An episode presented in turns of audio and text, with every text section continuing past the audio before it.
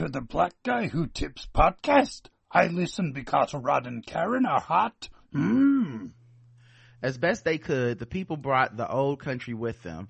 A taste for hominy grits and pole beans cooking in salt pork.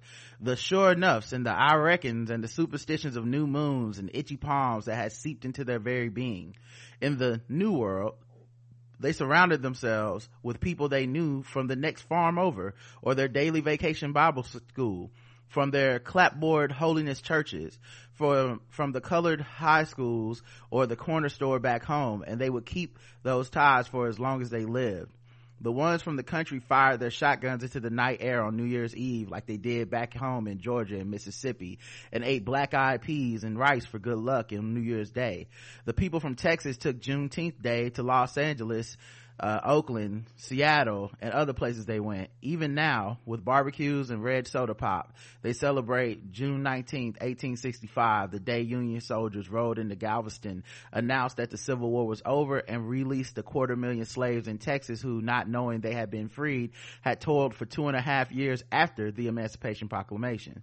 Whole churches and social rituals in the North and West would be built around certain Southern towns or entire states well into the 1990s at the Bridge Street Church in Brooklyn, for instance, when people from South Carolina were asked to stand and make themselves known, half the flock would rise to his feet. To this day, people still wear sequins and bow ties to their annual Charleston Ball in Washington, where a good portion of the Carolinas went. In turn, it turned out they were not so different from the Sicilians settling in Little Italy or Swedes in Minnesota in the New World, colonies organized themselves into Mississippi and Arkansas clubs, in Chicago, Florida clubs, in Harlem, Carolina clubs, in Brooklyn and Philadelphia, and numerous Texas clubs, General Louisiana clubs, several New Orleans clubs, and among others, a Monroe, Louisiana club and a Lake Charles, Louisiana club in Los Angeles. They met over oxtails and collard greens well into the turn of the new century, or for as long as the original migrants lived to recall among their dwindling membership the things they left behind, the ailing parents and the scuffling siblings, and sometimes even their own children the courtly tipping of one's hat to a stranger, the screech owls and the whippoorwills wailing outside their windows foretelling an imminent death, paper shell pecans falling to the ground, mimosa trees, locust dogs, dogwood trees, and china berries, the one room churches where the people fanned themselves through the parching revivals and knelt by the ancestors buried beside the sanctuary light.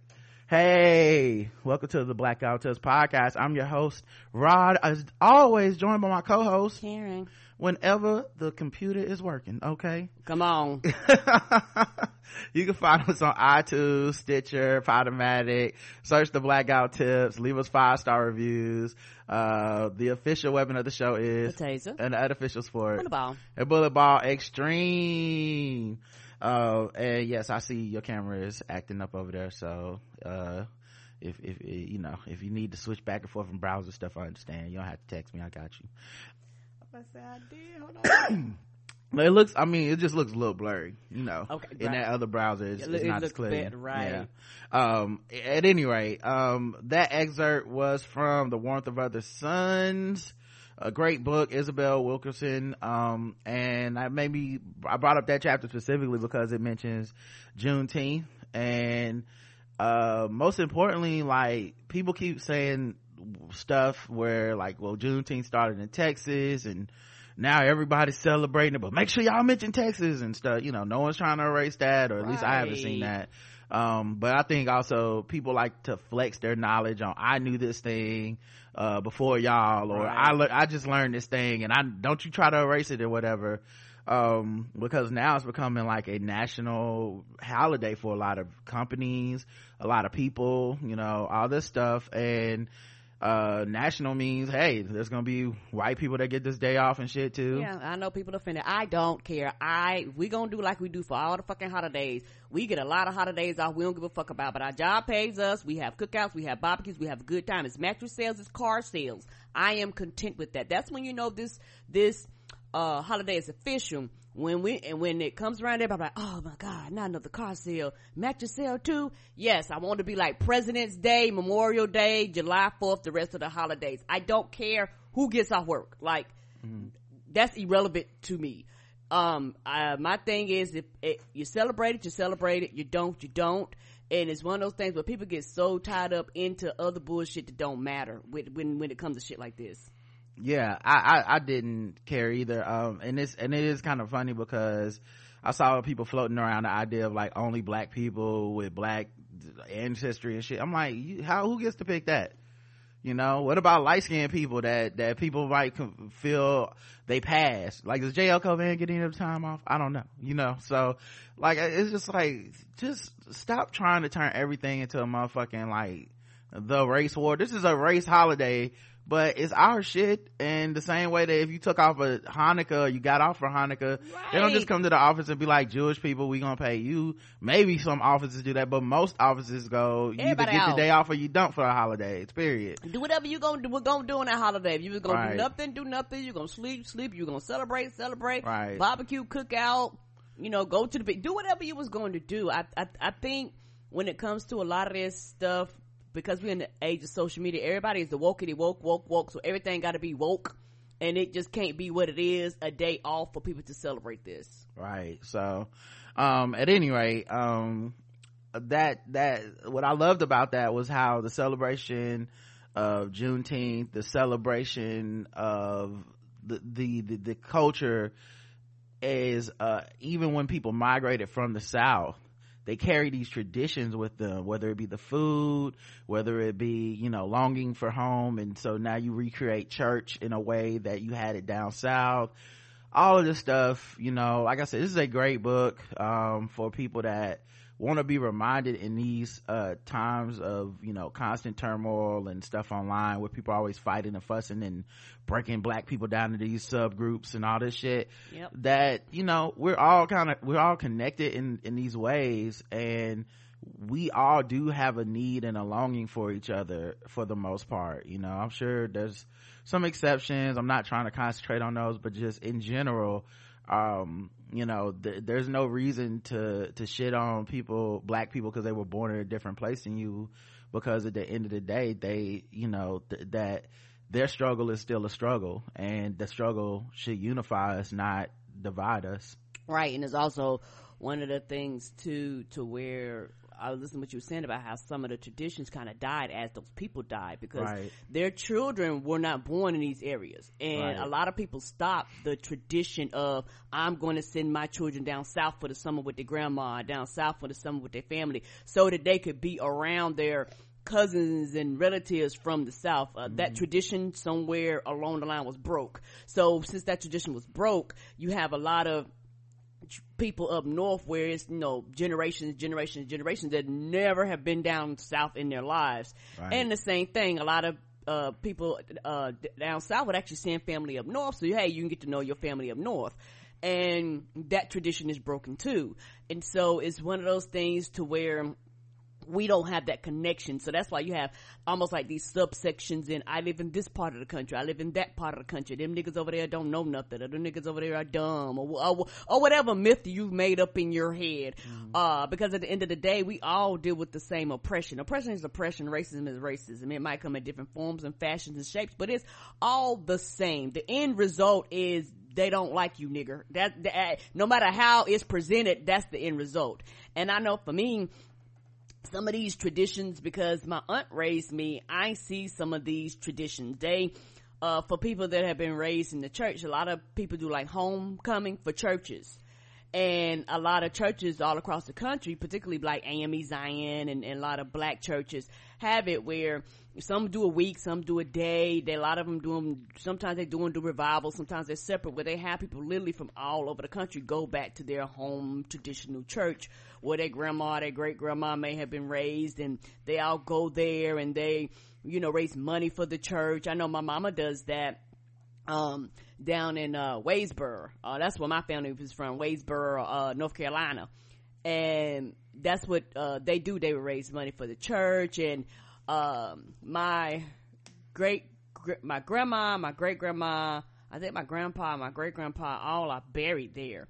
And so my mama would actually go and she would clean the graves and things like that. Cause I think these are small country churches, so they don't have, um, people doing like keeping the grounds and all that shit. So my mom would go there. She would like do the pebbles and clean it and do all that type of stuff, you know, to their graves and things like that. And, and that's a tradition. You know, that's something that, that, uh, she has done since her mama passed. Mm-hmm. And, uh, for me, it's one of those things where I am glad that I got to live to see some of those traditions because a lot of people born, they, you know, a lot of their family members died prior to them being born or while they were small. So they may have been introduced to it, but they may not have been old enough to remember the tradition. So I'm glad that I, uh, I'm actually of the age where I ate the food and lived the experiences and things like that. So, you know, when push come to shove, if Layla asks me, I can share, you know, the traditions and, the, what I have over the years, tradition, the things that I've learned from firsthand experience versus a hearsay.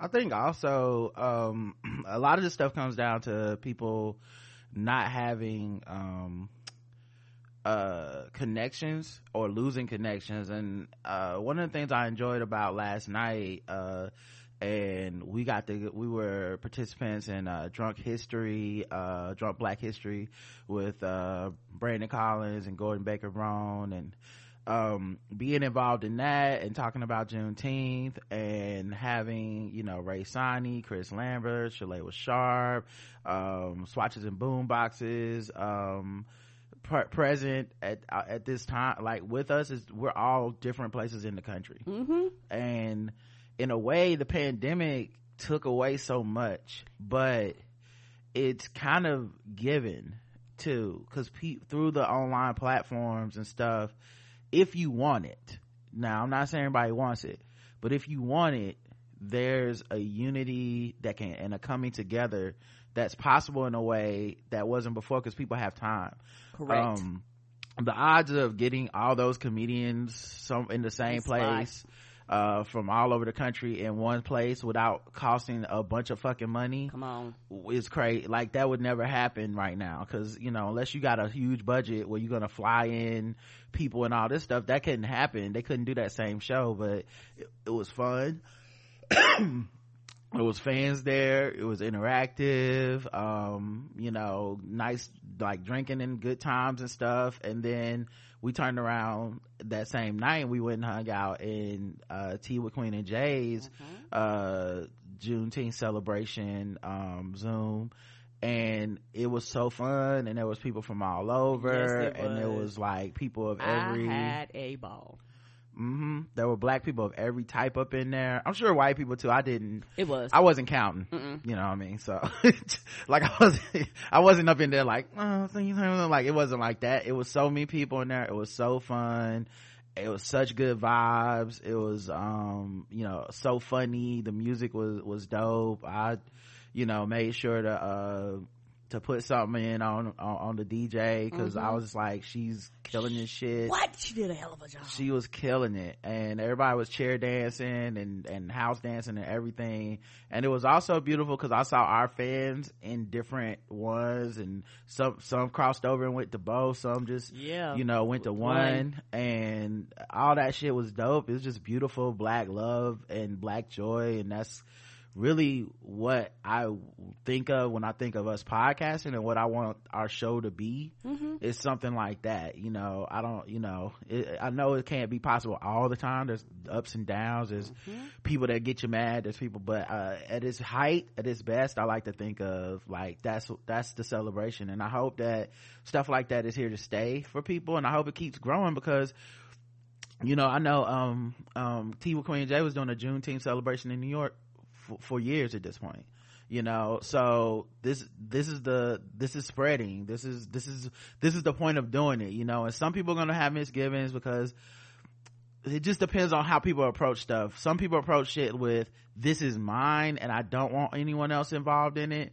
And to me i just don't believe that of black culture. I know there's people there's there's arguments for that and i and i recognize them and i honor those but mm-hmm. my personal belief is i don't want my culture like that I, I think our culture is the most beautiful thing about us. I think it's the most powerful thing about us. And I think it infects people. I think it's so strong. It's so universal that if you show a kid who doesn't even speak English hip hop, they will that will eh, eh, eh, that will sprout a seed in them and it, and a hip hop culture will grow there. Yes. That's how fucking strong Yeah. our shit is. So They'll learn English through hip hop. yeah so i feel like that that is the beauty to me you know is you know when you see uh some european basketball player come over here and he's got like cornrows and raps and shit already and you're just like blackness is so fucking strong you know? Um so i try to stay out of the resentment of that and just Right. look at the positives of it and at the end of the day it's still ours because can't nobody else make it and can't nobody else do it like us the originator. So it was still like such a dope moment to just you know celebrate. So yep great times. You Yeah, know had to take a nap after i woke up today because i did i did tie one on. We we we had a lot going on, and uh, shout out to the uh, DJ over at the other show too. yeah yeah um uh, yeah. I mean it was just great events. Both Mhm. both events were dope. Glad we could participate in both events. Um glad to be thought of you know Right. so just thank you It to everybody celebration. Thank you. and thank you to our fans who came out for both yes, Um, thank you. Y'all you know, showed up and showed out. Thank you. right that was it's so like to know that we have fans that can go places and not be assholes not disrupt the vibe and whatever just fit right in we have such polite dope ass fans and i love that about us all right let's get into this feedback show. We don't have that much time. I'm gonna try but you guys know we get wordy. Um, people gave money. I dedicate this song to recession, depression, and unemployment. This song's for you. Today's a new day. new day new pay. David from brooklyn with the recurring donation. Thank you very much black film press comics we appreciate you ricka a pretty ricky what they call him thank you joanna m we got a one-time donation from uh, rebecca m thank you very much rebecca we got a recurring donation from laura f triangle wine code thank you Thank you. California G, appreciate you. Chris from Hawaii, thanks. Corey Deticular, appreciate you. Saw you out there getting in on the bike, I believe on Facebook. I thought that was you.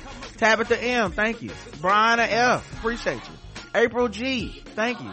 Got a one-time donation from, what's name? Diandra. Diandra. Thank you very much, Diandra. We appreciate you. Uh, let's see who else we got here. Um, got a one-time donation from Cam J, who says, I wanted to make my donation $1.69, but I realized how childish that was. Uh, well, thank you. We we appreciate it. We take childish donations too, to be honest. Come on. Same shout out for either one. Come on. If, if we, don't, we don't matter if it's folds or jingles. We'll take it. uh, Alexis H, thank you. Jo- oh, uh, Wanga from Down Under was talking about him last night on the um on the nerd off. Uh, Tanya S, thank you very much, Tanya. Dana W, Samuel H J, Virginia G, Rebecca M, Jesse J, Hannah L, and that's everybody. Thank you so much, everybody, for uh putting in on this. We really do appreciate it. We do. Holy Ghost power fell from heaven like a shower. Now I know we've been hurt, y'all, but still, I smile, come on. even though it hurts me, I smile. Y'all feel that? I know God is working, so I smile. Even though I've been here for a while, Still, I smile, hallelujah. smile. It's so hard to look up when you look down. I sure would hate to see you give up now. Cause people, You look so much better when you smile. let's go. All right, let's get into the five star reviews. We got one, okay? One five star review this week, and it's short. Where would I be without TBGWT? Five stars by Jairus Rhymes, uh, with Paris. Jairus Rhymes with Paris. And this is from Hong Kong. Wow. Yeah, so we didn't get a lot of reviews. Oh, we got one, but the one we got is from all the way across the world. I love it. Yes, sir. Okay. Um Origato, is that it? Is Uh, that thank you? you know I don't know. Origato? I think that's I think that's right. Um cuz I think konnichiwa is goodbye. Okay. So I think origato is thank you. Um nowhere. So where would I be without TBGWT? Nowhere. That's where. Best pod in the business. Thank you, Karen and Rod, especially for the podcast the last two to three weeks. Thank you. Thank you. Appreciate you listening. Appreciate you spreading the word. Appreciate you putting five on it. Ow. We need them five star reviews, okay? Make Yeah, us look good. People check us out. People be like, Mhm. what is this show popping on? What is it talking about? Maybe it's got a lot of listeners if, or just some cool ass listeners that's willing to leave five star reviews. That's what's up. Um, also, I'd like to take this moment before we get into these episodes to just say thank you to all the people that are premium. Okay. Yes, sir. This is not an altar call. This is not begging anybody to sign up or whatever. Do you, you know, I know in these uncertain times, blah, blah, blah. But thank you. Okay. Right. Because without y'all, we wouldn't have the leverage and the positionality to say yes and no to things and to have some of these opportunities that come our way. That, that's all y'all. You know? Ain't it though? If hundred percent them. yeah if it wasn't for those people that can sit because like when people go premium that's a consistent like bill and like that is revenue that goes into our business that's how we pay ourselves all this stuff so and that is mostly black people that do that um but just anyone that takes the time out to do that like that's where we get our confidence from that's where we get our ability to kind of like have our own voices and mm-hmm. all that stuff. Thank you so much you know like no matter what i know we gonna always be okay if we, as long as we have those people that hardcore Right. Group. small like group of fans that that listens and, and and really supports and some of them don't even listen they just support they just want to put something in on it just to make sure that we safe and can do what we do for a living and be here for for them and for other people and stuff and i just want to say thank you so much if you want to sign up to become premium you can go to the blackouttips.com slash premium um is is right down the front page uh the top of the page um to sign up and people are still signing up even in the midst of the pandemic and stuff it could just be that people are so at home some people are like i need more podcasts Yeah, I don't. I don't went through everything. Right. It could be that because I know it'd be weeks where I'd be like, did I listen to every podcast in the world? Where's the new podcast?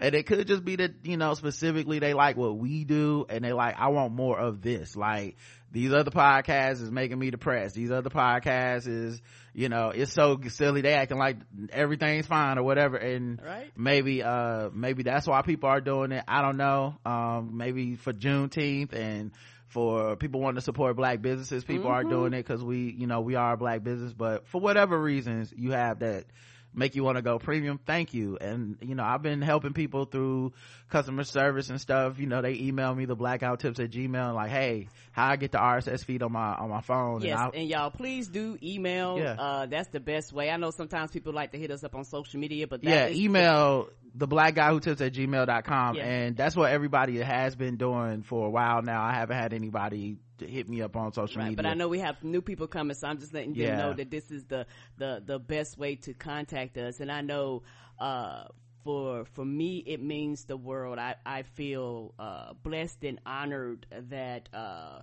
you guys love us and want to continue to support us. Like we are able to do the things that we can do because of you. I know we joke about how y'all keep the boat afloat, but that's a true statement. hmm So thank you. And yeah, I walked somebody through customer service this week. They was like, I explained this to me like I'm a five year old. And I'm like, you know what? I will. Let's do it. And you know, I'll tell you what. I've seen the tweets. I've seen the screenshots. You don't have to worry about me flexing on you.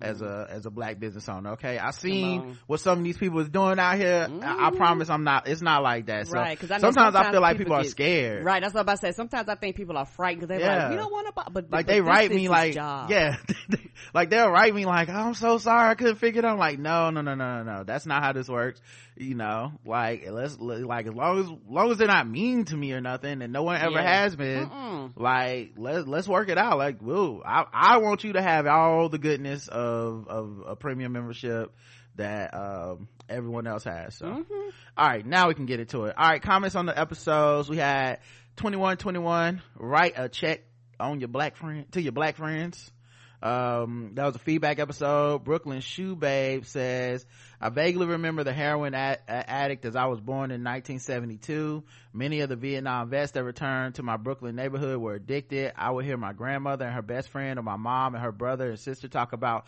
former classmates and friends being strung out. When the anti-drug cops started coming to my school in 82 they weren't talking about crack. They were talking about heroin weed acid and pills uh, downers and uppers. they showed us pictures of collapsed noses and infected arms from addicts searching for veins. I remember advertisements that warned New Yorkers to not wear their gold jewelry on the train during the summer or to tuck in chains because the chain snatchers was a big crime and those chain snatchers were usually addicts.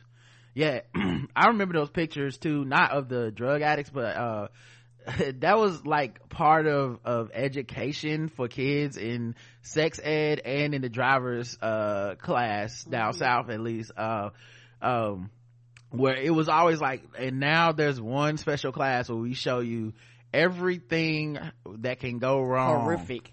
So mangled bodies. Yeah here is herpes close up okay? All over their face uh, and they dick okay? Right? You'd be like oh my god what is happening here? I'm like when we got in sex ed this is not the way i wanted to see anybody's organs okay? I when y'all put you know we're gonna be looking at vaginas on the cover i, th- I thought of something, something totally different. Like i didn't want the first dick i ever saw to be uh, syphilis infected come know? on. Uh but yeah so i they i can imagine that too with dare and all that stuff them trying that shock value to scare you out of drugs. Like, that look only at works for so far. Right. Just drugs is good to people. And by, show is sex. By 1984, when NYC started, yeah, that's what I kept thinking was like, how good must sex be that you willing to risk bubbles all over your dick? It must be the shit. Oh my God, I gotta get some of the sex. Uh, by 1984, when NYC started tackling the AIDS epidemic, it was all about the needle exchange programs and condom use. There were PSAs about cleansing needles with bleach and not sharing needles to prevent the spread of AIDS. But by the time I started high school in 1986, crack was king. Okay, one more comment, this time regarding men and period products. I think women pass on period shame to their daughters and in their lives. If not women, just society in general. Why is a special school assembly about periods only for girls? From the beginning, boys are taught the period info aren't aren't for them and they just absorb societal myths and misogyny about it. I remember the message i got earlier often as teen as a teen was to hide that you had your period. Powders to hide the smell pantyhose under the pants to make sure no one could tell you were wearing a pad etc I remember my period started once while I was having sex with my boyfriend, the man I went on to marry. I was 19 and mortified because he popped up to tell me I didn't have any pads, so he went to the store with me uh, for me he couldn't uh, understand my embarrassment. He explained that it didn't bother him because he grew up with a mom and three sisters. I think because of this experience uh, of always being the gender minority in his home, uh, it makes it easier for daughters to tell him they needed pads. Oh yeah, yeah, I, yeah. I'm, it's you're right. It's just a societal hang up, and I think it just gets pushed into like it gets pushed on the boys to mod- to ridicule it and to laugh at it and admonish it and shame people for it, which yeah. is stupid. And you know what? And then they get old and be like, "Uh, you you're right to an abortion." You're like, "Motherfucker, you because you're stupid." Mm-hmm. And then I think for women and girls they get shamed into like why do you have this? And it's like my fucking body does this. It's not yeah. like i can control this. Bitch do you know how many people would cut the water faucet off if they could but it don't work like that? Yeah it's all ridiculous. Goldilocks right said how do i send in funny videos slash articles for the podcast segment? I mean people email and and sometimes send us something on social media, media. Um i mean I, which sometimes most of the time i don't reply to those and you know, it's always funny because like I'd say over half the time is somebody sending me some shit we already covered. Right. They're, they're behind on the show. Right, guess, they're weeks behind. Uh, but that uh, not even. I'm not gonna say weeks, but they'll send something like hey look at this sword story. And i'm like well we covered that today but i just don't tell them i just don't reply back to them and i'm like right. well that means when they listen to the show tomorrow when they get caught up they'll have a nice little surprise. And for them i'm giving them a gift because they feel like they found that story for us. Like oh look. I'm like but you know i'm already have a google alert for swords. You know i'm already looking out for the white people coming to the cookout you know? He does y'all. I clear. So, he, he be on it. Most you know it's, it's rarity but most of the time most of the stuff y'all seeing he already probably has queued it up somewhere right but i don't mind you No, know don't. um long as you don't like harass me or just Right. one person sending me 27 articles or some shit then, then i probably will mute or whatever but um and i have had to mute some people well-meaning people that just uh, that every day they were just sending me some shit i'm like i don't want to see this this is you're turning my social media into work all the time and i don't like that so yeah, we don't mind you posting, but it don't mean we have to see it. Right. So it just depends on uh the situation but yeah you can email us you can tag us on twitter or whatever or something you know.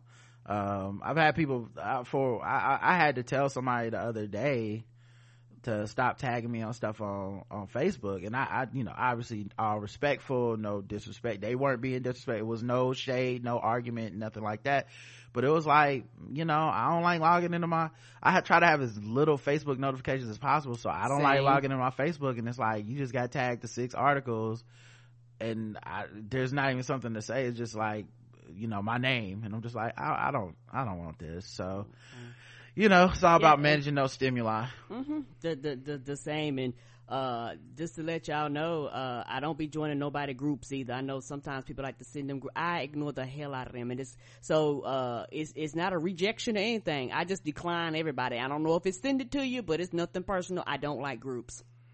Uh, the poll was white guilt dollars. Yes, get them while the good getting is good. No, I'm good or I'm white. Okay, Karen. I'm good. Okay, no, I'm good. Karen doesn't want the white guilt dollars. Uh, not, I, I'm, I'm, I'm gonna go with yes. Get them while the getting is good. Get them guilt dollars. Okay, don't, don't let your pride make you go hungry. Mm-mm. They giving it up. It's gonna be a long parched season after this. Okay, It will be okay. I changed my mind. I I, I take your I take your wild. Give, give me these opportunities okay you, we're looking to highlight black voices um, uh, run it run me, the me, money Me, me, me. run the money let's let's talk You can use mine. um but yeah 96% say yes get them while of getting is good 4% 4% say no i'm good and 0% say i'm white so we got no whites in this poll uh, Brooklyn Shoe Babe says, as long as I'm not selling my soul or my children's souls, well, I'm, obviously that wouldn't be white guilt dollars. Mm-mm. Okay, so we're Yeah, not they're talking. the one feeling guilty, not us. yeah, we're not talking about that's black guilt dollars. You you feel guilty as a black person taking that money. That's completely that's some Jason Whitlock shit. I'm talking white guilt dollars like Brooklyn Shoe Babe. We need black librarians to be the face of this campaign. We're gonna pay you a thousand dollars. It's like, oh yeah, I've been doing this unrecognized, and now I'm getting my money. Yes, feel feel bad and give me my money as long as I'm not selling my soul or my children's souls, uh, literally or figuratively, give me the free money. I want a discount for being black every time I go into Dunkin' Donuts. I want black people to hook, I want the black people hook up at Red Lobster. I want all the white guilt money and discounts while it lasts. Yeah, that's what I keep saying. While it lasts. Cause it's not gonna be here forever. Mm-mm. Um, And when it dry up, it's gonna dry all the way up. Office for a limited time only. Come on, Uh, Static says, how else am I- off, off, off us until white people don't feel guilty no more. uh static says how else am i gonna afford a ps5 mm-hmm Miss Barnes says my employer recognized Juneteenth as a holiday and gave most of the office off, but if you're on a central team, which I am, you got double pay for Friday. Ooh, Nice. mm, mm, that double pay? Mm. Woo, that make it worth it. Oh, that double pay I'm not hitting. even gonna lie. That that that that make it worth it. Damn, that double pay be hitting. Oh, I remember them days. They be like, oh, you be like double pay? All right. Oh, oh, oh. oh. I'll be, I'll be more than happy to show my black ass up. especially if somebody without kids oh that was the only thing that used to make it okay they be like well we need somebody to work on christmas eve and you know the majority of the team can't be here. We need a couple people just to come in there won't be much to do. We just need someone here to answer the phone. And uh only thing we can do is offer double pay. And everybody's like i don't know my kids i have christmas.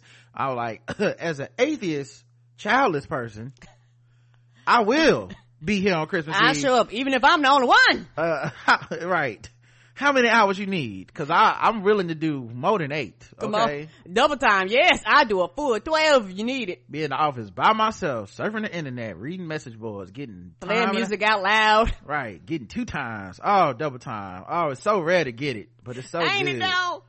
Mm, mm, mm, all right uh we had the next episode 2122 welcome to the party pal where we had vern and corey on from living colour Yes. uh so many people enjoyed this episode it's one of the rare times where we have guests and a whole lot of comments Okay. we got eight comments Y'all, oh, y'all had a lot to say, cause normally they'd be like, well, y'all covered everything, so I'm good. D. Ramsey says five stars from start to finish. This episode had everything: black history, anger, rage, jokes, and joy. Thank you. Thank you. You know, honestly, it's a lot like when uh, I just go by the crib and hang out with my folks. Like this is basically how me and my family talk all the time. Just like fuck Trump first and foremost. Let's talk about that. Anyway, what else is going on with these whites? You know, and work our way into some funny shit. Mm-hmm. uh and it also helps that they listen to the show and they're fans and um just genuinely good people like Ain't they though? like i Some said when i people. when we met them it was just such overwhelming like so much love. right like you it's like it's almost off-putting because it's just like oh man and, and like the same vibe extends out to their fans and stuff. Like their fans are super cool. Because you know we done uh, th- that was literally my first rock concert ever. Mm-hmm. um Yeah, and we- when we went to rock in raleigh. Yeah, and you meet all types of people, and you don't know kind of how the interaction is gonna be, and they were just like, "Yo, what's up?" yeah very welcoming. Yes. so um uh ann says today we are all progressive americans India says, love this episode. I always like how Rod and Karen interact with their guests. It's never really awkward and it feels like they are talking to friends and genuinely enjoying themselves. Quick question. Anyone out there creating the Blackout Toots Cookout playlist on Spotify? Because the playlist is banging so far. Thank you, India. And I'm not even doing that. So hopefully somebody is. If you want to collect the songs and send them to me, I'll make a list on my Spotify for y'all to follow or whatnot uh stella says I, I do have a coronavirus song list though. Just letting y'all know. That one's terrible. I don't know why anyone would follow it but No. uh stella says i enjoyed this episode so much. Your interaction with corey and vernon sounds like old friends. You two really let your guests shine and participate in the fun. The jokes kept coming and karen was a star on this show of this show her pun game was on a hundred i love how corey and vernon were hyping her up thank you so much because i needed every bit of this joy Oh, that was having uh, hype my bad puns. Ha! yep I had a ball. I think that's part of it. You know, like there's a lot of fans out there. It's like, oh, Karen getting them puns in, Yes, my pun game has improved, y'all. This improved a lot. folding sandwich bread or something like that. Uh, Brooklyn Shoebase. You know I don't be following no rules with my puns. I didn't know there was rules. Brooklyn Shoebase says, I love this episode. Vern and Corey are great guests. Lakita says, one of the best things that come from the Rona is y'all getting really good guests because everyone is supposed to be home. I love how Vern was so excited to be there to hit the ground running. Also love Vern and Corey's brotherly dynamic. They made it so fun. Great show. Yeah, Yeah. they're, they're like that in real life. Mhm. So that was cool. They are hilarious. I don't know what landmine we avoided with the Questlove thing, but I'm glad we avoided it. appreciate we avoid us avoiding Yeah, it. We thank, don't. th- thank you for kicking it, Corey. yeah, this ain't the Breakfast Club, okay? We don't want no smoke. We just trying to have fun.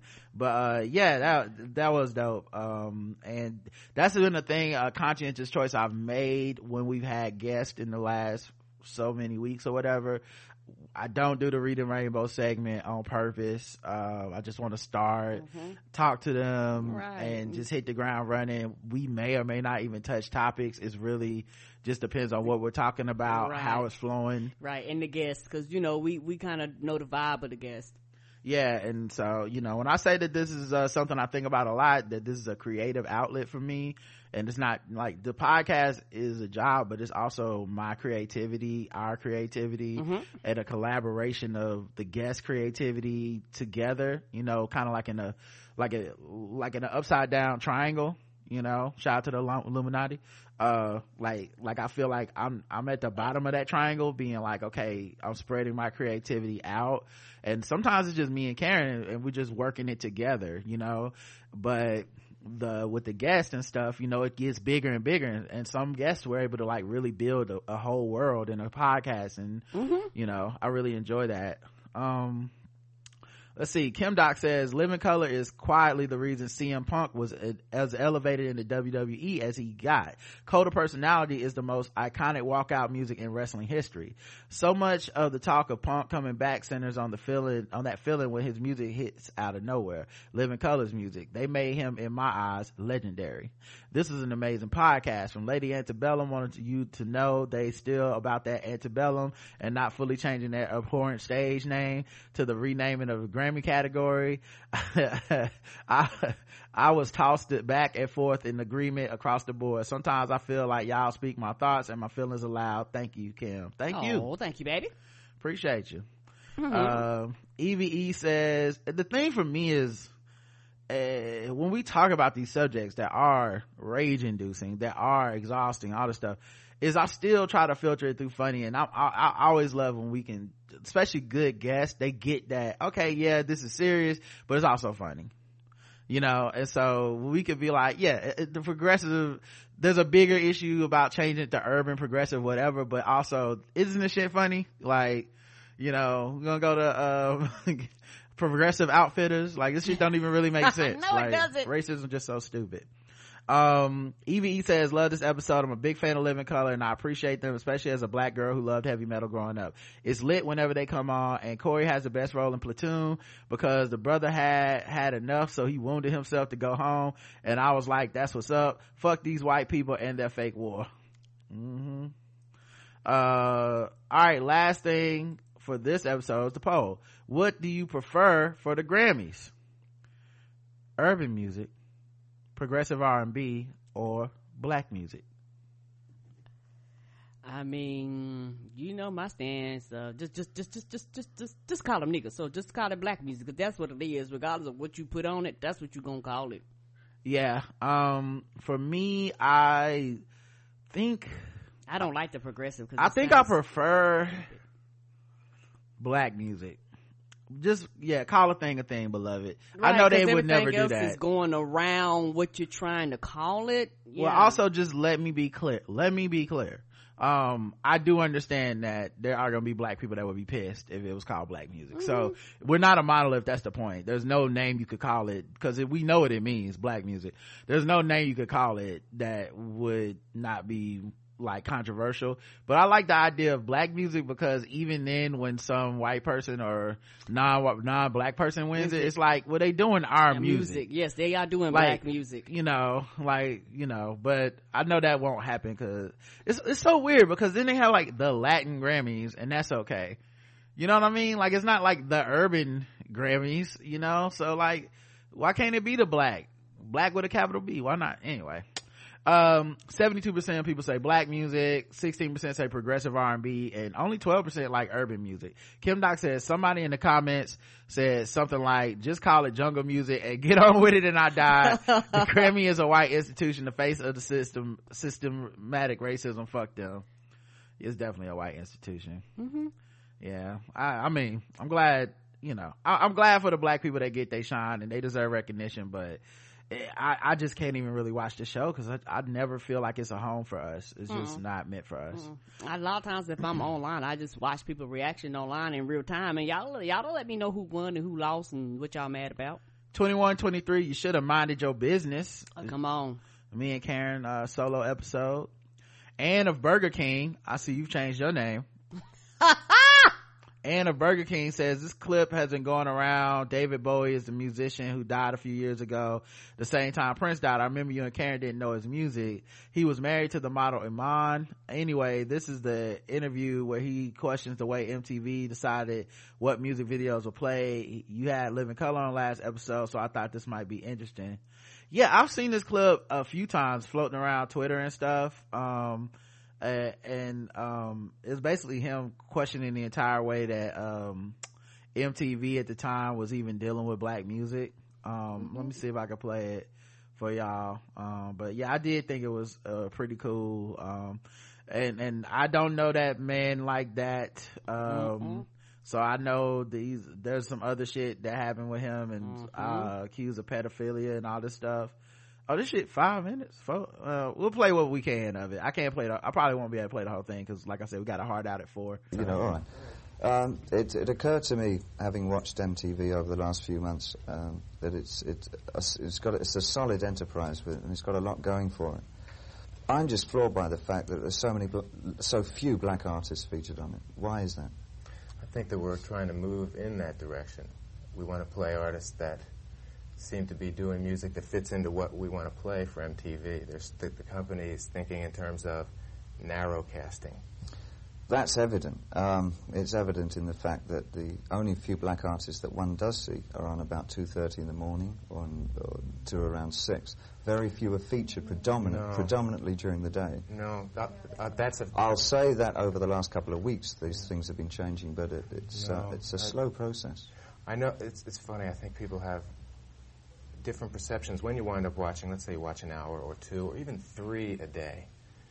People somehow come away with different ideas about what we are doing. What? That We don't have any kind of day part. that's a fact. If the shit come on from like two something a.m. like to to six, like nobody's watching this. Mm-hmm. Like so, he's saying the bulk of the day is nothing but but majority of white people. Mm-hmm.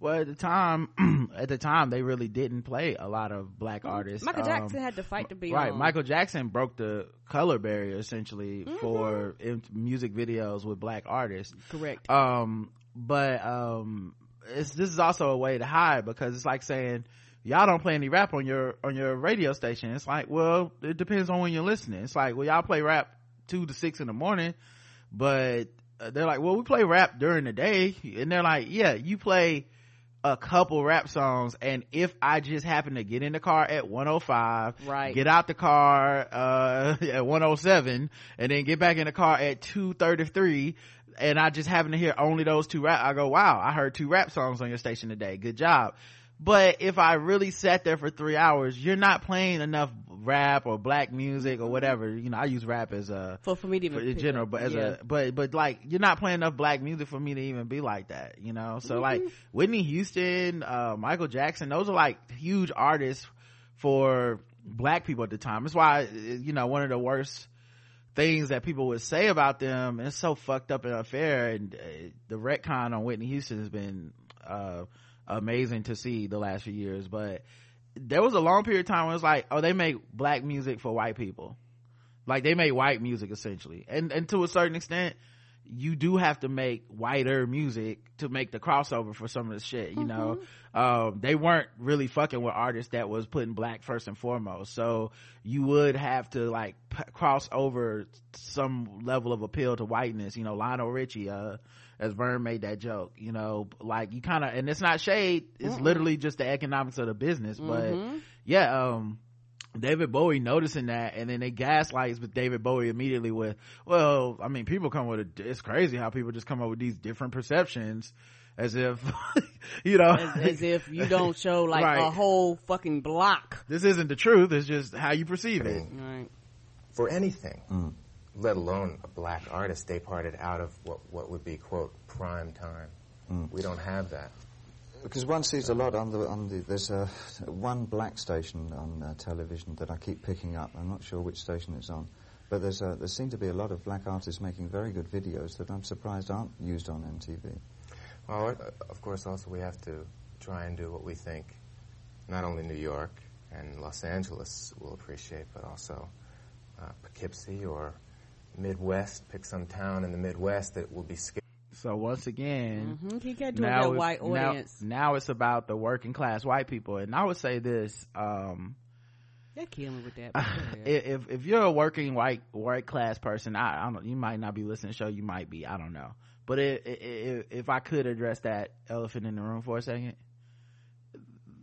the amount of disrespect and coddling there is for that white working class, it's as if they are basically saying you are fucking backwards idiots and they pawn off regression on the working white class. They pawn that off.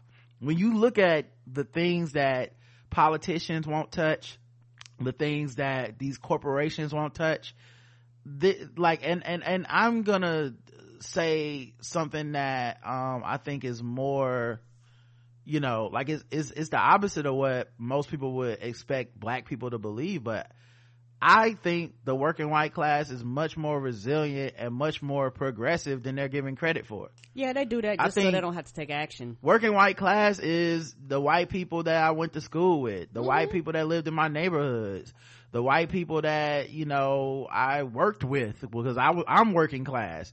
Correct. So I'm not saying they're all good and all this shit. There's plenty of them that are plenty fucked up.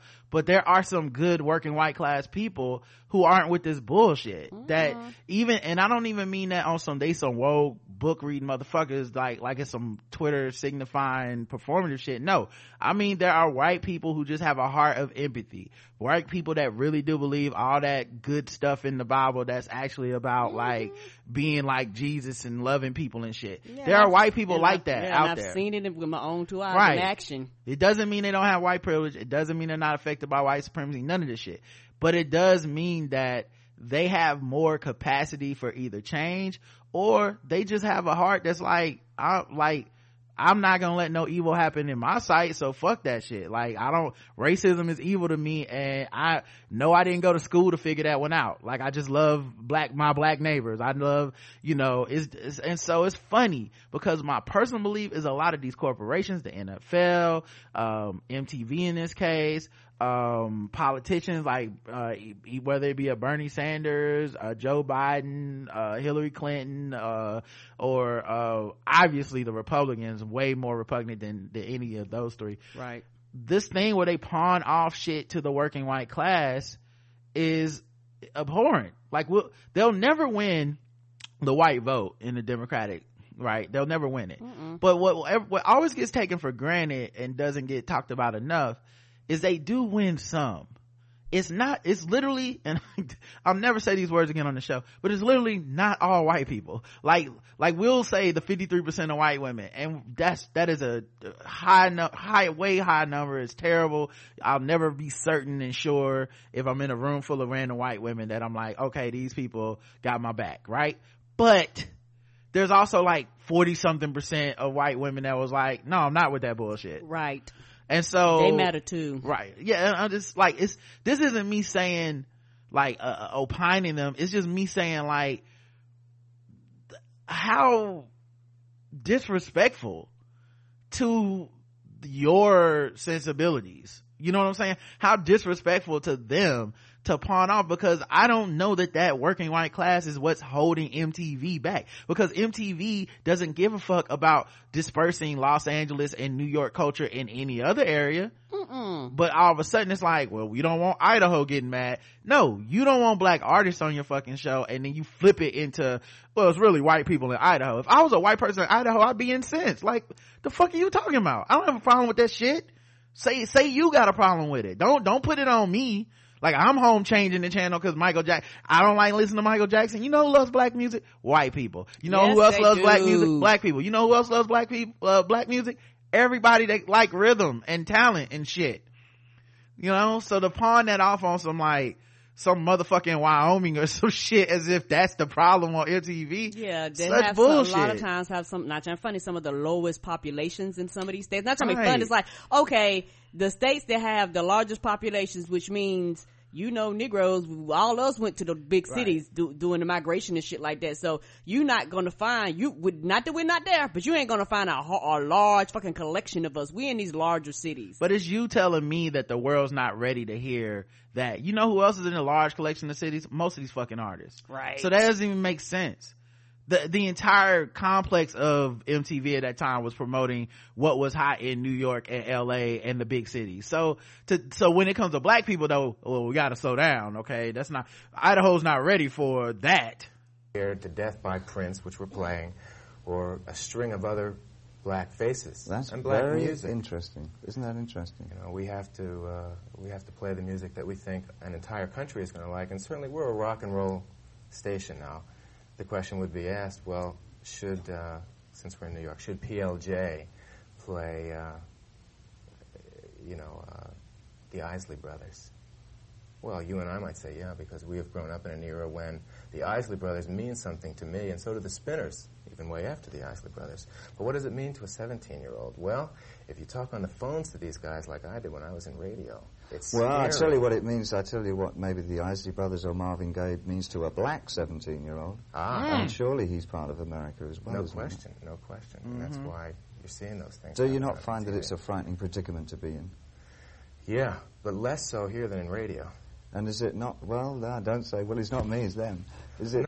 Yeah, what's funny is David Bowie said, "Do you not find it's a frightening predicament to be uh, be in?" And that white man thought he meant him. David Bowie's still talking about the seventeen year old black kid.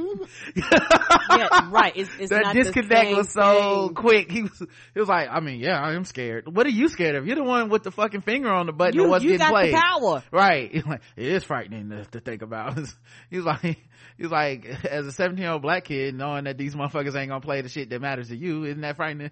Right, and you potentially you potentially losing uh, a lot of audience that would actually get your ratings up. right. And David Bowie goes, it's not me, them. Like, what, wait, Than when did you switch that? And is it not? Well, no, don't say. Well, it's not me, it's them. Is it? No, is well, it not? Is I- it not possible that it's it's it should be a conviction of the station and of other radio stations? Hmm. To be fair, it, it is. It does seem to be um, uh, rampant through American media. Um, is it? it- Should it not be a challenge to try and make the media far more integrated in I those think in it's music, happening. especially of anything in musical terms? hmm Absolutely, I think it's happening because white music and white musicians are now starting to play more than ever, what, uh, more than they have lately. Let's say in the last ten years. Yeah. What what black artists have been into, and now You mean appropriation? R- right, people want to see themselves. Not trying White to funny. artists are now starting to play black music, more than ever, Like I don't give a fuck. They're not black. which is also a lie. hopefully the lo- Like they've been ever since payola and shit. White white artists been playing black people. Elvis, you know, like come on. lines are going to start to to blur, and when we play a band like ABC, Yeah. well, there's there's white and black kids who are enjoying it, and all of a sudden, well, it's it's a little bit easier for a white kid to understand it. The fact is, quite frankly, I, I could even point you towards a letter in the new issue of the Record, Yeah. the magazine, the Record, responding to an article by Dave Marsh that this this kid just ranted about what he didn't want to see on MTV. Well, that's And his in no uncertain terms, well, what I'm saying though is that there's, as you say, there's certainly a, a lot of black kids and white kids who may want to see black music. Mm. There's a ton of them who are. It's not like it was in '67 where you say, "Yeah, I'm I'm not into that," you know, but you are. Yeah. Now it's you're into that. I don't like you.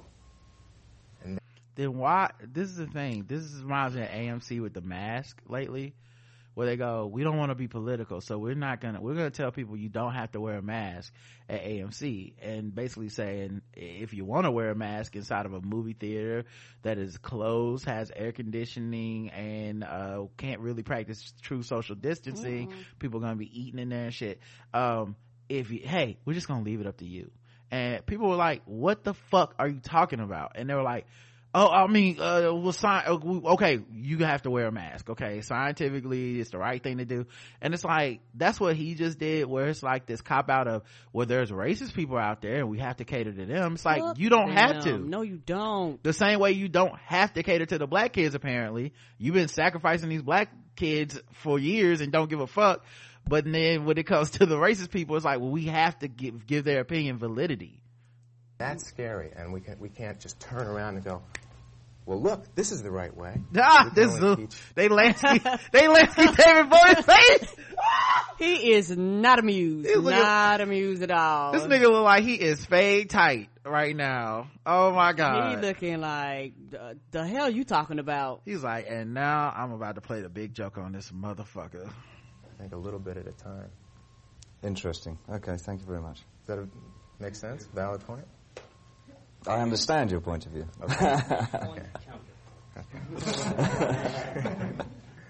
Yeah, he didn't say it was valid. He said he understood it. Yeah. That's, not the same.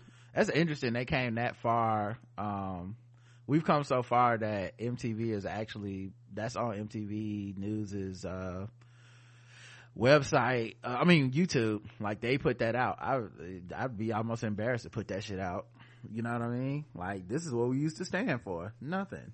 Anyway back to this.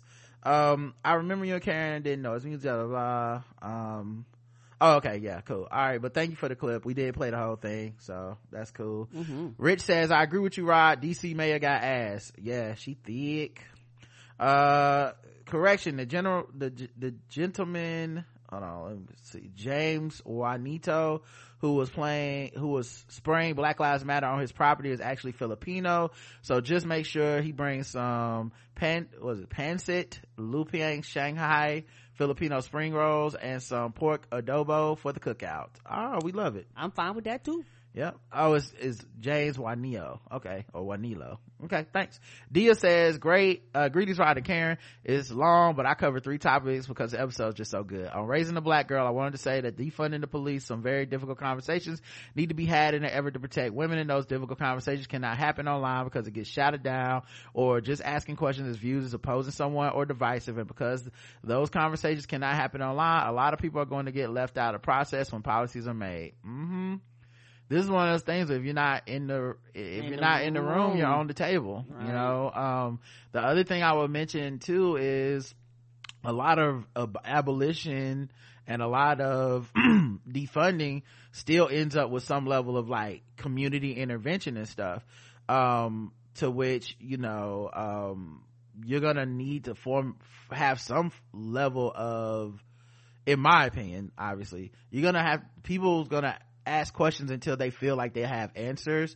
And if they don't have answers and processes that are deliberate and they know they can go through they're not gonna accept it. And- and that's something hard for people to understand. You can't uh present something like we have the answer and then people start asking questions and a lot of the shit they're asking you haven't even considered or thought about like you said or have anything in pra- they were like the fuck i'm gonna follow this for? Y'all don't know what y'all doing. Right um and i you know i've listened to a, quite a few podcasts and read some pan, uh some uh, some um like columns and stuff from different people that are working in this area and you know at the end of the day uh, i think that they they have great goals. They have their hearts in the right place. They believe in this radical empathy and forgiveness and all this shit. I don't know that society even black people are there. Maybe we will one day but i just know that if somebody harms someone in my family or something and I, the solution is uh, some sort of like we we just gonna talk about it or they can do uh some sort of i don't know uh i don't know come to my house and garden or whatever fucking solutions people because they never really say fully what a solution would look like for something like that. Come on. And what justice looks like for that and what makes me feel better. Because they say center the victim but then what if it's a victim like me where i'm like fuck them you know because then they go well hold up we don't want to we can't let the victims just do this because then they'll be too vengeful. Well then you're not really centering me in in a way that i agree to anyway. Right. Maybe you know for some i know motherfuckers that really say i don't forgive. So if they say that and then someone does something criminal to them how are you centering them by being like nothing gonna happen? So those people do want punishment. So i think it's just difficult it's icky you're right it can't happen online and i'll keep my ear to the streets i'm still reading uh, some of these books and stuff. And i and, I, and it doesn't mean i think they're scared that they're gonna lose everyone for the well defund the police and abolish the police. They think they're gonna lose us. And we're gonna be like fuck that then. Because i don't, don't abolish shit then. Don't change nothing. No. I agree the system's broken. Agreed. So that like I'm I'm cool with what like let's get rid of this shit. Cool, absolutely. But don't then yada yada yada me when it's like, so what we gonna think about for this? That's important too. Right Don't just say, well, I just think imagination is beautiful. Yeah, yeah, Like- yeah, yeah. Like, like I said, uh, for for me, and, and and my mind can be changed. You know, I'm not one of the people with my arms folded to talk about change my mind. I Mm-hmm. I am willing to bend, and I am willing to change. But my questions are valid, and I want something that is foundational. Because if something happened, like I said, I don't want your mom and them on some voting committee voting and and shit like that, and centering me. And I'm like, this motherfucker should go to jail. You what? We don't have jail. Well, I don't want them around me. You know, I mean, I mean, let's just keep it real. Like, like, like, what are the consequences? What are the repercussions? And the thing is, I understand that, um, you have to change the mind of the people. this is true. Well, then you have to do slow progression. You can't just get rid of a system, don't really have anything to replace it because something will come up in its place. Either you're gonna put it there or something else will form on its own to take its place. Yeah, I just keep thinking like, what happens if you we disband the police, blah blah blah, and then the fucking white supremacist people that are basically the police that work in the force right now, they just be like, no, like okay, cool. Now we don't have badges and rules and shit, but remember, there's no police force. There's no thing that can make us not have these guns. There's nothing that can make us not arm ourselves and Right, be a militia. and There's you nothing can't that enforce can, it. we we decided you say community policing well we policing our community this way Right. and as white people we they ain't shit you can do what you gonna call the police on us what you gonna come come come take our guns out of our cold dead hands? Like this is the, you know so and that's valid. right. There's things i think of like that and i don't think that's like a crazy thing because i live in this fucking racist ass uh country this white supremacist country and it's not beyond white people to do that shit you know or they they come to our neighborhood and fuck us up and then we over here talking about so well i guess we'll have a community panel to to figure out how, why they bombed the church with the four black girls like yeah it's not uh, it's just anyway That that's not gonna fly. I don't mean to to shit on the idea, the concept in general. I just know that there's scenarios that people are going to want to have answers for, and I don't think those people are just like, you know, I love the cops. Blue lives matter. Some of these people are just scared because, you know, they they're to need some sort of apparatus or or logic to work there. Right, and their fear is valid, and you can't just dismiss their fear to get your point across. And that's now people like me. You make people like me mad when I ask a very, very valid question. You go, "Me too." Okay, you too. Now what, bitch? Now what? Okay, me too. We both here. Okay, now what? And I don't ever get an answer to that question. Um, the Tulsa massacre, I know that they didn't teach it to many of us in school. There are a lot of things that we wish we learned, but there's also something in, for being inquisitive because I bet that after people watch Watchmen, that is, uh, still all they know about the Tulsa massacre. Did it make them inquisitive enough to get a book or at least read the wiki page? You know the saying, youth is wasted on the young. Sometimes history is wasted on the young. Um, uh, I find myself wanting to learn more about topics just because I have grown and experienced more in school. Yeah, they talked about how Europe had a monarchy, but now as an adult, I'm more inquisitive about it. I eat that type of history up and about wars and different kings and queens. I mean, yeah, I mean that's going to be a chronic problem forever in every generation. But I feel, I I feel like this kid, these kids have more access to stuff that we did mm-hmm. at much younger ages. And my personal anecdotal experience is that more people didn't just look up the Tulsa massacre and the Wikipedia page and stuff because of Watchmen. More professors taught about it. More schools taught about it. Um, more people talked about in their churches and to the young kids in their lives. So, um, I, I think, yeah, so I would, I would say yes, yes, that the, the young people learned from that. Not, you're not gonna catch them all. Uh, and it would be best to be taught in schools because that's the best way to catch them all. Um, and it was, that's why it's omitted because they don't want to catch them all. But yeah, uh, I think a lot more people did learn because of that pop culture moment. Lastly, on Dave Chappelle criticism of him not mentioning women or trans victims of police brutality in his comedy special, I understand the hurt, but I also want to defend his art, not him so much, but his art form because he got a lot wrong on the stage. For example, in Dallas, five officers were killed, not nine. He got some Chris Dorner facts wrong. Comedy doesn't always get it right, but I guess in comedians I like, I kind of eat the meat and spit out the bones. Yeah, uh, I'm kind of the same way with, with pretty much all comedians. I like that's the thing. It extends to me for comedians I don't even like. Like I like, and that's and for the ones I do like, even with them, I'm like, this premise is off. This power dynamic is. But I think I just look at comedy as a as a art and not just a thing I'm consuming or or kind of like woke people do now, where they look at comedy and they take it so serious and literal that it isn't. Now that being said, what Dave's special was last was not comedy. So if people want to break that down and say factually it's just inaccurate, it's just blah, blah, I don't mind that because I don't think he presented it as a, in a comedic fashion. And it looks and sound like I, cause I haven't seen it, but from what people saying, it sound like he was just talking off the top of his head on. I don't things. know. He hadn't performed in a hundred some days. I don't know if he practiced in his house. I don't mm-hmm. know all that stuff. I don't know how much he looked up. I don't know how much of it was on the fly. It felt very on the fly, but you never know. He's so good. He could be have practiced that shit at home and whatever. I, so anyway, I, I, I don't, I welcome, I shouldn't say welcome. That's not true. That's not true in, in the least. Let me stop that lie coming out my mouth.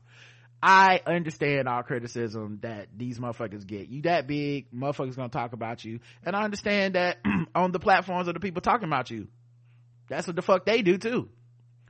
You know what I mean? Like, like the game is the game. Like, Dave Chappelle putting out a special and then like, uh, uh, David Dennis Jr. wrote a long like thing about it and stuff and, and interrogated and critical of it. And there were people, and that's what he does, right?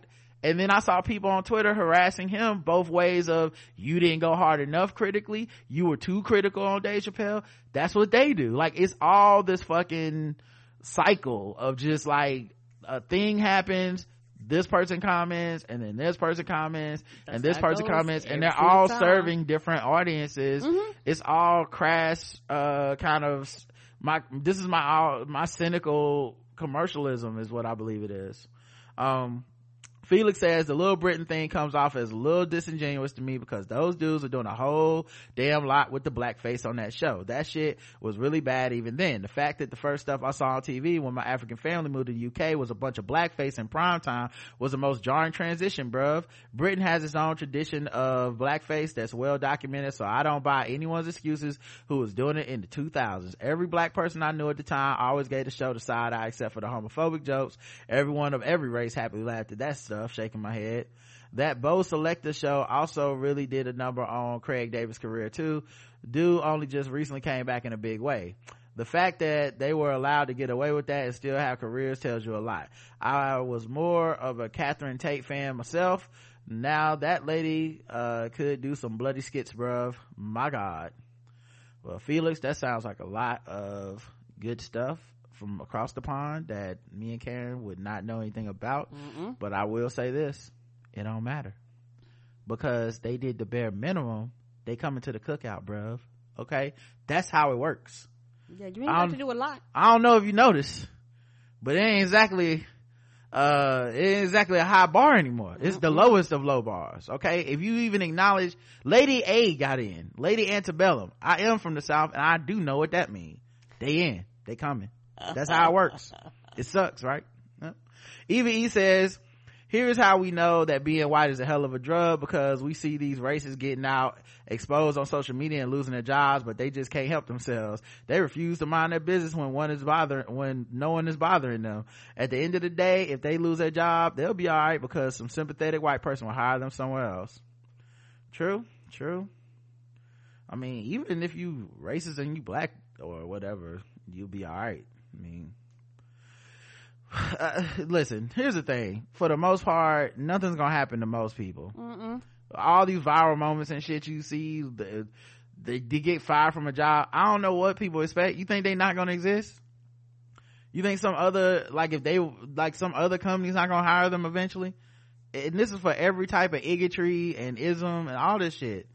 Uh, these motherfuckers are like because you got canceled on the internet it doesn't really mean you're like you're not going to prison if you didn't commit a crime you're just gonna be persona non grata until the internet gets bored. We'll move on to another thing. If your name ever pops up, we'll remember the thing. And that's it. That's the extent of what the internet can really do to you. Yes, sir. You know what I mean? Motherfuckers the internet don't like and they are doing just fucking fine. Living their best lives. Like, so I don't even like people, like it's almost a non-starter for me. You know, when people are like, yo, what about, uh, you know, so and so said such and such. I'm like, yeah, and they're gonna be in concert in your local town. It don't matter. Yes, sir. Can't even cancel the motherfucking criminals. You know you ain't gonna cancel no social faux pas motherfuckers. Um, except for Chrisette Michele. That's the only person I ever seen get canceled for real. I don't For know. real, for real. And I think that's cause her fan base is black women and she went directly against the crew. Yes, she did. Uh, do thick thighs matter? Yes or no? Yes. 97% say yes, but 3% said no. Who are these three percent? I don't know. uh i didn't see no the comments don't say it i care about thick thighs and them dents shout out to five star crew says zeke Mm, them dents, yes. Kim, Kim Doc says, do men even care about breast anymore? Legitimate question. You ever hear about breast anymore? Do we? Yes. Yes. Y'all, breast has its own day, Titty Tuesday. Okay. I don't know where you got that from, but you're not about to put that evil on men. Mm-mm. We are into the tits. Breast matters. All breast matters. Okay, it's like uh pardon the uh comparison, Iris. It's like picking a favorite child. Not really, but you know what I'm saying. Like it's it, it- one and one A. Yeah. Yeah. Okay. Watermelon, cantaloupes, apples, they all matter. It's a photo finish. Okay, at the at the finish line for all these parts. No matter no matter how big the jugs. um episode 21 24 no no justice no crease when we had three guys on. That was fun. We got a lot of comments on this one too. Got like uh five comments. Let's see here uh brooklyn shoebay says my ex-husband was a huge football fan as he played pee-wee football and high school football. He watched every football movie except the one where the nfl replaced striking football players with scabs and starred keanu reeves the replacements. I saw that. However my favorite sports movie is any given sunday as it was the first football movie i saw where i understood the plays. I embarrassed the fuck out of my husband in the movie theater cheering and clapping. Oh god. Uh, after a while he whispered it's just a movie. Relax uh, lol my other favorites are rocky 3 and real steel robot boxing in a family of real steel oh you'll cry if you watch real steel it's it's that that's almost not really a sport it's a sports movie but it's robot boxing but that oh We seen that in the movie theaters, didn't we? Mm-hmm. Yes, we did. I also like the move, the boxing movie with Christian Bale and Marky Mark. Mm, I don't think I saw that one. Yes, I Um, don't remember. Some good picks though. Some good picks up in there. Um, uh, and, and replacements was funny, man. I can't remember who played the wide receiver. It might have been Orlando Jones. Well, somebody played that wide receiver. That black man was funny. Classic R&B lover says, hello Rod and Karen. This comment is not an episode specific, just something I keep meaning to share with the Black Guy Who Tips family. I know that this is the age of the Rona. People are keeping things like hand sanitizer in their cars. Please make sure you keep your sanitizer with you in a bag and you do not leave in the car. Excessive heat can cause alcohol to evaporate, rendering the disinfected properties useless. Thanks, classic R&B lover. Mm-hmm. Shannon says, if Lee Merritt advised the family to go to the White House, then shame on him. But if he didn't advise them, I understand why he was there. As an attorney, if Trump wanted to meet with my clients, I cannot just deny the meeting without telling my client. If the, if the family in this case, Ahmaud Arbery's mother wants to go meet with Trump, I would advise against it. But it's ultimately the family decision. I would, however, go as her attorney to make sure I can protect their privilege and interest in the meetings because the meeting is not illegal action that I can stop through the court action or legal standards. Again, I would advise against it, but I, I as an attorney, if I represent you, I cannot just quit on you because you want to attend a meeting and I don't. Yes, you can. Attorneys quit on that shit all the time where they be like, I'm not doing Yeah, it. we seen uh, articles where uh uh we've seen documentaries on it where motherfuckers cut up so bad that the attorney was like, I tell this nigga to shut the fuck up. He keep going in the press and talking, so fuck him. I'm out. You can always withdraw your representation. That, that being said, Shannon, don't think I'm saying that's what he should have did. Right. just saying it's always an option um i'm sure if they said you know what we want to have a press conference and say um you know uh fuck black lives matter blue lives matter to us and our our son was a criminal. I'm sure lee Merritt would be like i advise against that and if they said i'm doing it he'd be like yeah well i'm not part of that. So y'all y'all do y'all thing but i'm not representing this. I've had clients that wanted to hold press conferences and I advise against it, but I've said, well, if you're going to do it, let me at least read your statement. Just because I read the statement doesn't mean I condone the press conference and I'm so, uh, uh, somehow a bad attorney. Yo, Shannon, absolutely, uh, I understand everything you're saying here and I, I always forget that I follow people on Twitter that hate Shaun King and hate Lee Merritt, so they always assume the worst of them. So it really could be exactly what you said. The family wanted to meet with Trump, and as a good lawyer, he's the one who should take the brunt of that from the public. He let people blame Versus me rather than blame the family. I totally understand that. And maybe it was him that said we're not going to do the optics or whatever. I, I sometimes this happens to me just the same way it happens to anybody else. The story that was spun to me with all this projection was this idea of him telling the family go sit in this room with Trump, take a photo op. That was the first tweet I saw was some other activist calling him out being like, so you were to use the family for a photo op? And in my brain it's it's like without me even knowing it subconsciously i was like oh wait they were gonna do that? And i don't have any proof that's what was gonna happen in that room. So you know shame on me. That's on me. Lakita says y'all did the damn thing this week with the guests. Another fun episode. Uh it was like listening in on a phone call with five good friends. I hope they come back soon. Yeah love those listen you can also hear me sometimes uh, on their show. So check out three guys on podcast. I'll go over there kick it with them on a saturday if i'm not busy. And and uh I, most time i just really come to listen but you know it's always dope to be invited on on the zoom and, and, and chat with them you know. Love those guys. Eve says two great sports movies that weren't mentioned was major league and the mighty ducks. Oh yeah those are two good ones. I just didn't mention them because they were comedy I don't think we mentioned any comedies really. Uh, sure, Major League had some problematic actors, but it was funny. I don't remember who the, do you know, don't remind me. I just remember loving it. It was funny. And it's Yes, a, seen it in decades. yeah, and it's, if it's a movie from the 90s, it's probably problematic anyway by 2020 standards. Right. Uh, and the main kid from Mighty Ducks went on to become an unproblematic fave and married a black queen, Jodie Turner Smith. Oh, that is Pacey. Is that what y'all call him? That is y'all's, y'all's man. Okay. I did, I legit don't watch, I didn't watch the show that he got famous from, so I don't remember it, but I'm just glad a black woman's being loved, loved up on, period. Right. Um, the poll is, are you wearing a mask in public? Yes, no, or public? I don't leave my house. Karen? Yes. same 79% of our audience is wearing a mask in public that's why all these debates about opening up countries is stupid uh public i don't leave my house 19% and three so that's i'm counting y'all. And then 3% is no and which is sad you know? I don't know how they listen to this show. Uh Brooklyn Shoebase says i got a mask wardrobe leopard print red black handmade bandanas. We do too. We we we got a whole thing over there on the wall. uh Bebe says um or BB um says I got mask on mask on mask at this point. I wish I could be in the group of people that ain't leaving the house, but I gotta go to work despite my lungs already being jacked up. I requested leave from work and was denied, so I don't leave the house without hand sanitizer, alcohol wipes, and mask. I was recently diagnosed. Plot twist, it wasn't the Rona apparently, but if I catch the Rona, it won't be pretty. Whew. Well, you're in our thoughts. Be careful out there. All right, we got no voicemails. We did get some emails, um, so I'll try to get through those. Uh, this is from Prath who says, "Dear Karen and Rod, this episode, uh, episode Welcome to the Party Pal twenty one twenty two. Uh, this episode with Corey and Vernon was fantastic. They are hilarious, and your collective chemistry was a joy to listen to.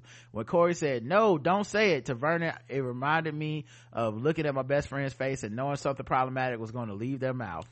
Regarding your sword ratchetness story and the term hoonatics, as an Australian, I'll try to break down the t- et- etymology. The term hoon is a hooligan or reckless idiot, especially a young man who drives recklessly. This combined with the lunatic gives you lunatic. Having said mm. all that, I'm pretty sure the author made the word up as even white folk down here don't use that term. Thanks for another great episode. P.S. Correction. Apparently the Hoon TV is an internet TV show catering to Australian equivalent of NASCAR and motorcycle racing enthusiasts and their fans are called Hoonatics. White people shit. Hmm. You learn something new about white people every day. Uh, Israel says, check out this video on YouTube. We're catching up a podcast. I had a baby and wanted to share this little gem. I'm not sure you ever seen it, but, uh, oh, yeah, we seen it. I think we even played it on the show. The teacher that called a student a nigga and then they, they did that Boondocks episode, um, with Riley getting called nigga by the teacher. If we had more time, I would play it just for the audience sake so we could do it again and make jokes, but we really got a hard out at four, so I can't do it. Um, but yeah, uh, they said, sorry, I forgot to mention I'm on episode 1987, Walk Like You're Free. Um, and, uh, uh, say, um, if you ever seen this, but this nigga episode of Boondocks, I think it was based on this news story. You are mine and CWG's favorite podcast. We appreciate you, Karen and Roberto. Thank you Thank you. we appreciate you um and like i said if it wasn't for yeah it's yeah it's a four minute clip so i i probably don't have time well let's see what we can do at the end let's go to the next one uh alicia says rod and bossy and karen laughing in the background please tell me you heard of this my cousin put me onto it. I automatically subscribed. Alicia, not the Burger King loving one. Thank you. My fave, Alicia, right now. uh, it is, uh, looking for Latoya as a podcast from Insecure. Yeah, I haven't understood. I subscribe. People that Yeah. have said this is hilarious. Thank you. Uh, Rebecca says, good morning, Ryder Karen. In celebration of Juneteenth, I gave a little something extra to you today. Thank you. Thank you. Like I said, we will take all the white guilt money. Um, I'm a regular supporter of your show and I thought it would be nice if today I gave a little more support. I live in Maine and have been to a lot of Black Lives Matter protests up here. And so far, I've only, there have been a lot of Black Lives Matter protests up here, but so far I've only been able to attend one. On my drive to the eye doctor this morning, I heard a radio announcer talking about a celebration of Juneteenth going on in Portland.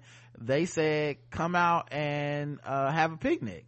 I cringed at the idea of a bunch of white people having a picnic in honor of Juneteenth. Felt very tone deaf, so I thought of a better way of recognizing Juneteenth was to support black businesses and artists. I wanted to celebrate you and Karen and the many voices you bring to your show. I love the content you have and I know how much work goes into it. Thank you. Thank Now you may be thinking white guilt, maybe, but I'm not looking for forgiveness or redemption. It's just, hey, you're awesome and thanks for being awesome, awesome and let's celebrate how awesome you are. Yeah, I, listen, um, I don't really, uh, I, I think maybe, and it might just be my personality, but like a little bit of guilt is good, man. Like, you know, not saying it should be a whole thing. You, you don't lay your weight on other people, but, and like, as long as it's not about seeking like some level of forgiveness or redemption from individual black people and shit, I don't, I mean, that's, I'm guilty as a man, like a straight dude walking around this, in this world. There's a bunch of shit leaning my way that I didn't work for or earn. Like, you know, being, uh, uh, able bodied, you know, there's a bunch of shit. So I'm not saying it's like some performative guilt or it has to be this overall overarching like theme to your personality. But like a little, I think it's, maybe guilt isn't the best word, but like some recognition uh, that this imbalance is there. I don't think that's a bad thing. Uh, there was a very interesting podcast I listened to yesterday talking about white guilt and how the random gifts of money make black people feel uncomfortable. It, uh, yeah, it does for a lot of us. As a white person, it made me cringe, but I need to hear how tone deaf my race is. Um, so when I hear dumb shit like this in my life, I can enlighten them on the ignorance. hmm Yeah, I, I'll tell you what, I prefer the money to the like apologies with no money that come. You know what I'm saying? Yeah, that's true. Like I prefer a motherfucker give me some money than be like, I am so sorry about I didn't know. Okay. I had no idea they were beating you niggas like hotcakes. I didn't know. I found out today. I turned on the news. I, I don't know what I've been my whole life, but Did you know? Did, did you know? I mean, I they have been black, whooping but your ass. And I'm you- just not finding this information out. You just been coming to work like it's no big deal. I don't want that. No, that yeah I don't want. yeah so i don't want that and i wouldn't do that like uh that's like if you know there was a sexual assault case that went like really big in the public and i just start hitting up every woman i know like i'm so sorry they is out here just sexually assaulting people. Like what? No. Like anyway. Uh so but you know money in America is the closest people gonna get to justice. So Yes, I- I, think everyone's gonna cash that check. As long as you don't turn around and be like, and now I can say nigger. Most of us don't care. Like- Most of us don't. What if that's what if that's what white people did? They give money and they're like, no, I can say it. I gave twenty five dollars to uh Tea with Queen and Jay. So I invested in the blacks. I put in uh quite a hefty price to the Breakfast Club the other day, if I say so myself, and uh I can now say nigger, nigger, nigger, nigger. Comes, uh, it's not racist anymore. So as long as that's not happening, I don't care. The podcast is called Reply All, and the episode on referencing is the least you could do. The girl who gave out her Venmo for white people to donate to her so she could forgive them for their white transgressions was pretty funny till it wasn't because it doesn't work like that. But that girl is a total black capitalist and needs to be recognized. yeah, that is the amount of socialist black capitalists that uh do shit like that is so funny to me. Uh with this country, we're never gonna be free. There's no right choice. It's like I'm a black socialist and I hate money. Anyway, hit my Venmo for this free labor I've been doing all over Twitter. It's like I don't know, because if you get too much money now, you a piece of shit, right? Same Come thing. on. Minnesota Freedom Fund trying to get people out of bail. people fucked around and accidentally gave too much money now they a piece of shit like i don't know what's happening I don't feel the need to talk, call my black friends and ask them how they're doing. I know how they're doing. They're struggling. What I need to do is lend my voice to stand with them and vote. Yes. Anyway, love you is the guys. voting part, baby. Yeah. Anyway, love you guys. Thank you, uh, for so much, uh, for so much for all you do. I'm gonna shut up now. Love Rebecca. Thanks, Rebecca. Thank you. And, uh, yeah, that tangible shit, not to steal anything from the hotels, but tangible shit is what I'm on. So, you know, voting, if you're, you're marching, if you're using your social media to be like, hey, Black Lives Matter, that kind of shit I think is more important than, you know, some of this other shit. Mm-hmm. Adam says, Dear Rod and Karen, thank you for this episode with Vernon and Corey. Uh, it is always a joy to listen to my favorite band and podcasters on the show. Living Colour is a national treasure. It's always entertaining when Corey's on the show, and I know I was going to be a, it was going to be a treat when Vernon came on the show. I had met him years ago when he spoke at a music lecture when he talked about growing up in New York City and when he started playing his music career and then he, uh, formed Living, when he formed Living Colour and his solo material. After the lecture, there was a great, there was a meet and greet and he was cool and down to earth. I just, I have to say that episode is the best of the year and keep up the great work, Adam. Thanks, Aw, Adam. Thank you. Yeah, they both have a lot of knowledge and like a lot of history. yeah, without feeling professorial or Right. talking down to you. Right. They're like, look, thi- thi- this is what I learned, or this is what I know, or this is who I know. You're it's like, like, I've okay, lived, cool. they've lived life. yes, and they, they, just lived. down to earth about relating it to you. I, I love that, you know, cause they could, they could have high-sided us and been on some like, nigga, we are living, we are somebody. Um, oh, we got two minutes. Okay. Let me add a session just so we can finish this. I'm gonna pause real quick. John writes in abolition wars. Uh, that would be a good Transformer spinoff Oh, it would be. Uh, War for Cybertron, Abolition Wars. Good morning, Rod and Karen. Rod is someone who works on the police reform at the local level. Thank you for being, for the deep dive discussion about defunding and abolition and for the valid questions and points you raised. The whole damn discussion has been so exhausting due to all the reasons you mentioned. It's a perfect illustration how people pick a team and then fight with very little interest and actually listen to the other side or being honest and clear about the limitations and uncertainties of their models while instead exaggerating the support of their position and yelling at anyone who doesn't immediately get on board. It reminds me of the cult like pushing of Medicare, Medicare for all as the end all be all solution to everything healthcare related. Oh my God. Yes. Yes, nigga. Mm-hmm. That is what it reminds me of. It's just oh, like the oh. Bernie Sanders shit. oh, it's like you scratched the itch in my brain that was just there. Oh, hold on. Oh, hold on. Can you see yourself yet? Oh my God. Crowdcast is just the ghetto. ghetto All right. Uh, how am I gonna figure this out? I guess I'll just have to take. I guess I'll just have to take for now. y'all screen for now. We're almost done, so we'll just do that for now. I, I don't know what the fuck happened. Try opening in a different browser, but uh, in the background because in case this happens again and we need to fix this. Anyway, uh, but yes, yes, John, fucking yes. That is Because they put these premises out there and didn't want to argue you down. Like, because then the solution has to fit everything. And when people go, well, I have some questions about this, and you know, it's like in Medicare for all. Where people go, well, I actually have really good insurance.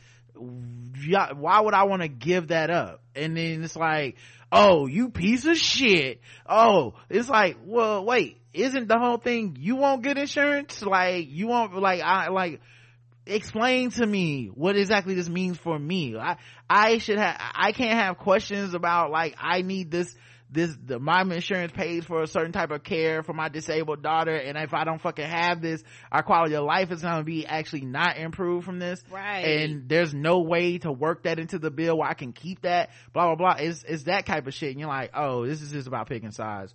Um, to make matters worse, activists have achieved almost rock star celebrity status in the world of organizing, yes. So everyone picks their faves and insists that everything they say must be true. So you end up with people who agree on 90% of the terrain, attacking each other based on the team people they chosen. Yes!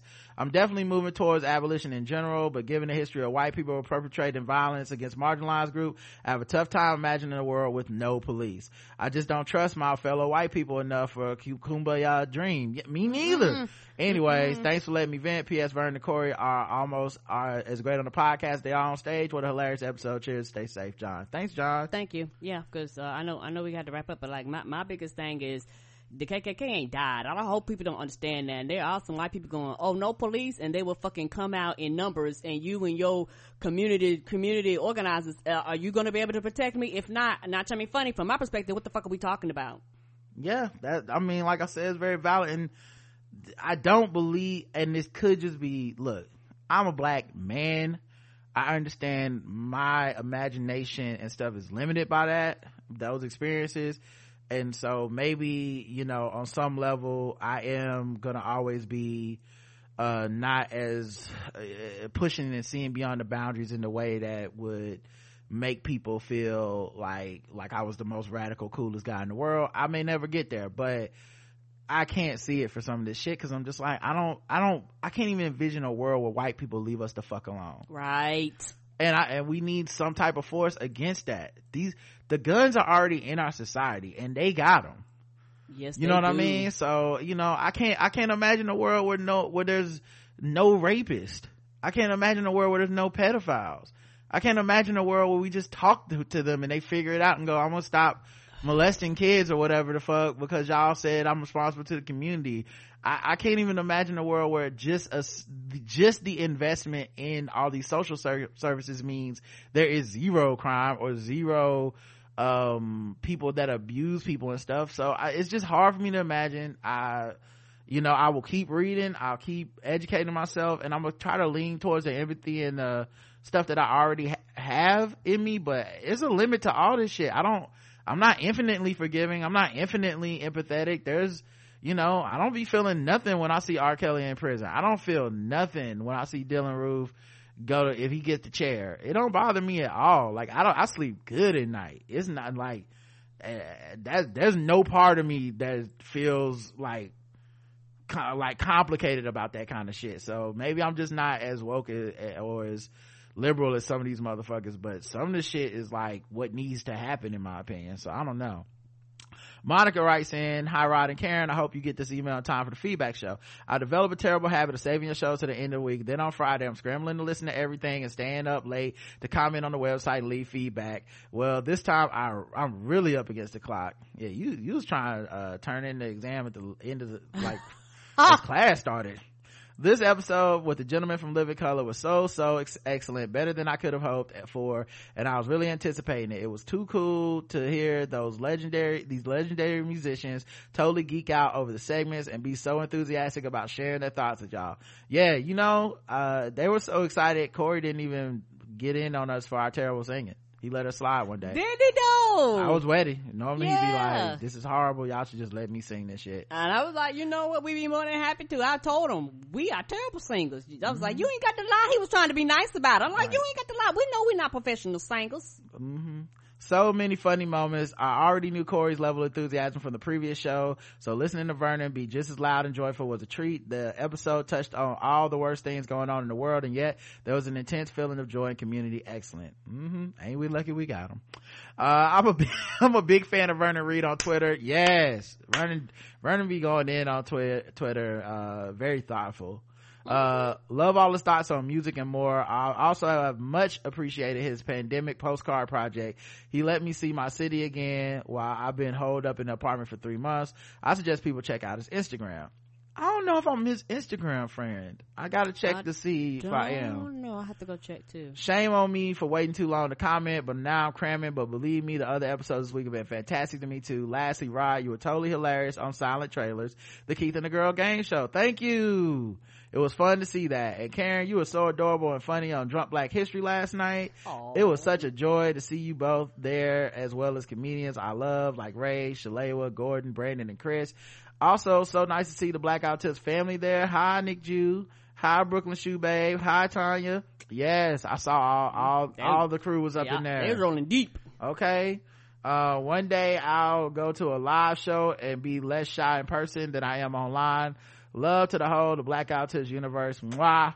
monica aka monty cast thank you Thank you. um and just yeah that's all the feedback we barely made it in boom so uh we got a roll we got another we're gonna be guest on uh a podcast so thank you so much everyone for listening Mm-hmm. tomorrow's father's day so that means my dad will be on the show with us Yes. remotely um so that we're looking forward to that I'll- Still social distancing. yeah and then if everything goes well this week uh i believe on tuesday we should have jemele hill on the show again so looking forward to that um so thank you guys for listening and you know we'll be back um uh soon until then peace and i love you I love you too. Mwah. Mwah.